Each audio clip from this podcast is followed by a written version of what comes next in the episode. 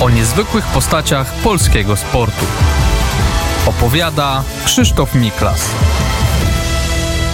Sponsorem audycji jest grupa PZU. Witam Państwa. W tym odcinku swoich opowieści o wybitnych ludziach sportu chciałbym przybliżyć Państwu postać Stanisławy Walesiewiczówny, w Ameryce znanej jako Stella Walsha po zamążpójściu Walsh-Olson, wokół której narosło wiele kontrowersji, wiele nieporozumień. Chciałbym w tym odcinku właśnie o niej opowiedzieć, o jej osiągnięciach i o tych nieporozumieniach wyjaśnić je do końca. Walesiewiczówna była mistrzynią olimpijską w biegu na 100 metrów w Los Angeles w 1932 roku, wicemistrzynią w Berlinie w roku 1936. No, była wielokrotną rekordzistką świata w biegach sprinterskich od 60 metrów aż po 200 metrów. Reprezentowała przez całą swoją karierę Polskę, mimo że wyjechała jako niespełna dwuletnie dziecko z rodzicami za chlebem do Stanów Zjednoczonych. Urodziła się 3 kwietnia 1911 roku we wsi Wierzchownia, więc jeszcze przed wybuchem I wojny jej rodzice wyruszyli, no, szukając lepszego życia w Stanach Zjednoczonych. Skierowano ich do Cleveland, tam ojciec znalazł zatrudnienie w stalowni, tam mieszkali przez całe swoje życie, tam też przyszły na świat. Dwie następne córki, Zosia i Klara, już Amerykanki z urodzenia, natomiast ta najstarsza, Stasia, od, niezwykle od najmłodszych lat interesowała się sportem, chętnie grała w koszykówkę, w baseball, nawet stworzyła w szkole baseballową drużynę, którą, która nazywała się Walsh Flyers. No, ale szybko dostrzeżono jej niezwykłe predyspozycje sprinterskie. I w 27 roku, na rok przed Igrzyskami Olimpijskimi w Amsterdamie, została powołana do amerykańskiej kadry, która przygotowała się do tych igrzysk, ale na przeszkodzie stanął jednak jeszcze brak amerykańskiego obywatelstwa. No, jak wiadomo, urodziła się w Polsce i na to obywatelstwo musiała poczekać. Miała ledwie 16 lat, miała czekać do pełnoletności. Oczekiwała z uwagą na informacje z Amsterdamu, ale no, prawdopodobnie tak twierdziła, fakt zdobycia przez Halinę Konopacką złotego medalu w życie dyskiem sprawił, że te jej uczucia patriotyczne, kultywowane zresztą w rodzinie Się spotęgowały i postanowiła, że ona będzie jednak reprezentować Polskę, a nie Stany Zjednoczone. Rozpoczęła pracę w filii jednej z największych firm kolejowych Stanów Zjednoczonych, New York Central Railroad, segregowała listy.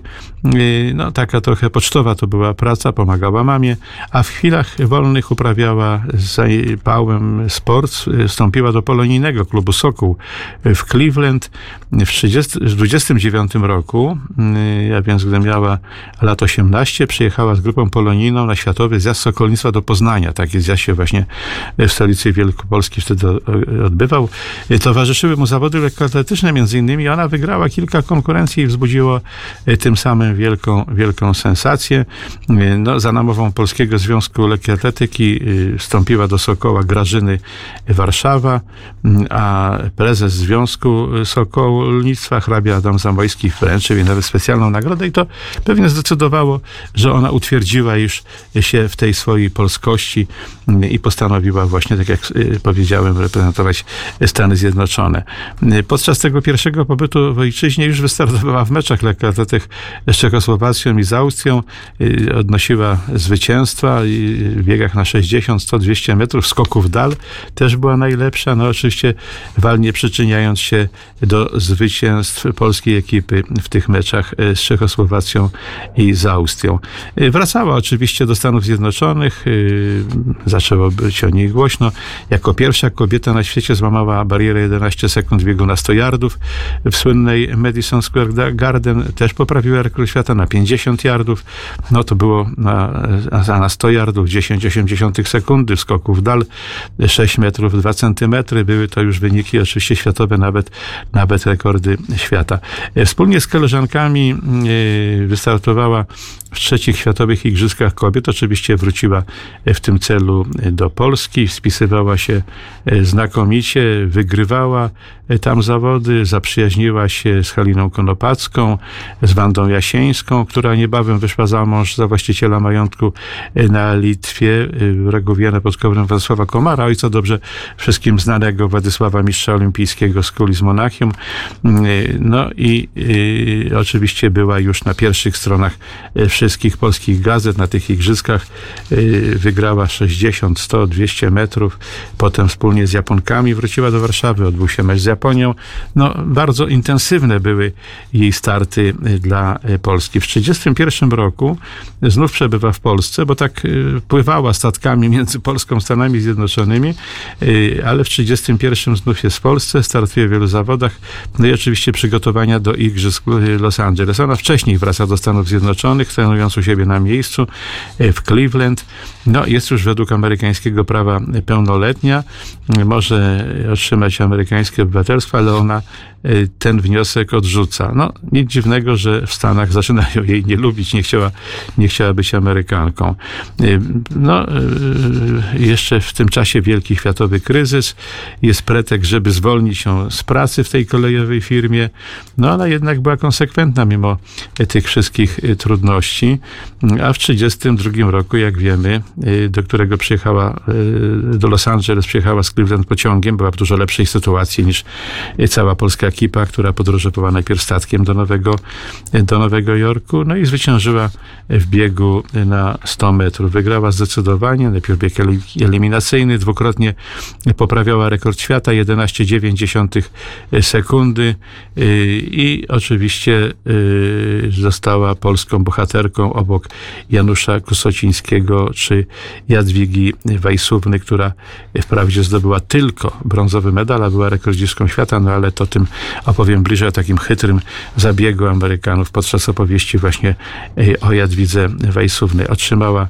e, też taką prestiżową bardzo nagrodę, honorową nagrodę sportową, rzeźbę wieńczenie zawodnika i w dalszym ciągu startowała oczywiście w kolejnych zawodach w reprezentacji Polski po igrzyskach w Los Angeles. Cała ekipa jeszcze startowała w Chicago, w Toronto i tam Walasiewiczówna znów poprawiała rekordy świata.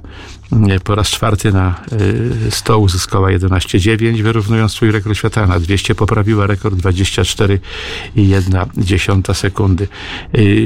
Następnym rejsem po ekipie polskiej wróciła znowu do Polski. Tak jak powiedziałem, tak między, między Polską a Stanami Zjednoczonymi przynajmniej raz w roku kursowała. Została przyjęta przez prezydenta Ignacego Mościckiego i Rada Organizacyjna Polaków za granicy y, poinformowała ją, że sfinansowano jej pobyt w Polsce i roczne studia w Centralnym Instytucie Wychowania Fizycznego, a więc w obecnej AWF. Wygrywa po raz drugi plebiscyt najlepszych polskich sportowców, znów ta wielka honorowa nagroda, w ogóle oczywiście same, same sukcesy. Zatem zostaje wtedy już na rok w Polsce studiuje na Bielanach, e, części często jeździ samochodem albo motocyklem do centrum Warszawy, odwiedza też e, rodzinę w Wierzchowni koło Brodnicy, tam gdzie się urodziła, a w październiku 1933 roku wróciła do Ameryki. Potem znów jest w Polsce, e, czwarte Światowe Igrzyska Kobiet w Londynie. Walesiewiczówna oczywiście nie może ich zabraknąć, znów wygrywa biegi, bieg na 60 metrów, ale na stoi 200 minimalnie przegrywa z Niemką Kraus.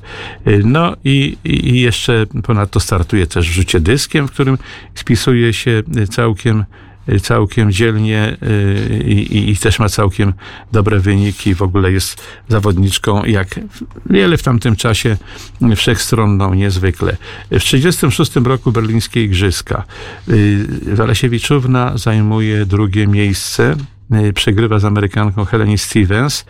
Y, no, jest na tych igrzyskach, jak powiedziałem, druga, trzecia jest Niemka Kraus, którą wcześniej, wcześniej przegrała. I po tych igrzyskach wróciła do Stanów Zjednoczonych, popłynął wiódzkim transatlantykiem polskim Batorym, który był no, pewnego rodzaju sensacją i dla y, całej załogi, i dla pasażerów wszystkich była oczywiście na tym statku wielką sensa sensacją. Obok Eugeniusza Bodo, który też tym statkiem płynął na występy do Stanów Zjednoczonych, a kapitan Batorego, pan Eustazy Borkowski, ciągle właśnie ją i Eugeniusza Bodo podejmował eleganckimi kolacjami. Po raz pierwszy w 1938 roku, bo znów jest w Polsce, odbywają się lekkoatletyczne Mistrzostwa Europy. Panie startują w Wiedniu, panowie w Paryżu i w Wiedniu Walasiewiczówna wygrywa obydwa biegi sprinterskie, 100-200 metrów, jest druga w skoku w dal i z koleżankami w sztafecie. Wraca do Cleveland i tam zastaje ją wybuch wojny. Przyjeżdża jeszcze na Mistrzostwa Europy w 1946 roku, ale no, nie odnosi już sukcesów, a rok później wychodzi za mąż za byłego boksera Harego Olsona i dopiero po zamąż pójściu właśnie wtedy przyjmuje amerykańskie obywatelstwo. To małżeństwo nie wytrzymało wprawdzie próby czasu, ale jej były mąż twierdził, że było ono konsumowane, jak to się elegancko określa. Potem przyjeżdżała do Polski startując w Igrzyskach Polonijnych, miała 66 lat. Oczywiście były to okazje do wielu spotkań, między innymi z koleżanką z reprezentacji Marią Kwaśniewską, Maleszewską, z Ireną Szewińską, naszą przecież pierwszą damą lekkoatletyczną i nie tylko, ale 4 grudnia 1980 roku, kiedy w Cleveland, tam u siebie, robi zakupy w markecie miejscowym, rozmaite bibeloty na polonijny piknik kupuje, podchodzi do samochodu, kiedy ona już ma zamiar odjechać. Po tych zakupach podchodzi dwóch bandziorów, chcą ją obrabować, dochodzi do szarpaniny, jeden z nich wyciąga pistolet, strzał okazuje się śmiertelny. Pogrzeb Balasiewiczówny w Cleveland 9 grudnia 1980 roku był wielką patriotyczną manifestacją, a sekcja zwłok po tym morderstwie pokazała, że jej organizm nosił pewne cechy tak zwanego obojnactwa, które w tym jej organizmie się rozwijało i to był powód później właśnie do tego, żeby kwestionować jej kobiecość, ale władze lekkoatletyczne, władze olimpijskie uznały, że nie ma najmniejszego powodu, żeby pozbawiać ją olimpijskich medali, rekordów świata, których podczas swojej kariery ustanawiała ustanowiła aż 14. Była kobietą, czuła się kobietą i tak ma pozostać w historii, mimo wielu rozpowszechnianych oczywiście w publicznej przestrzeni sensacji, często nieprawdziwych informacji.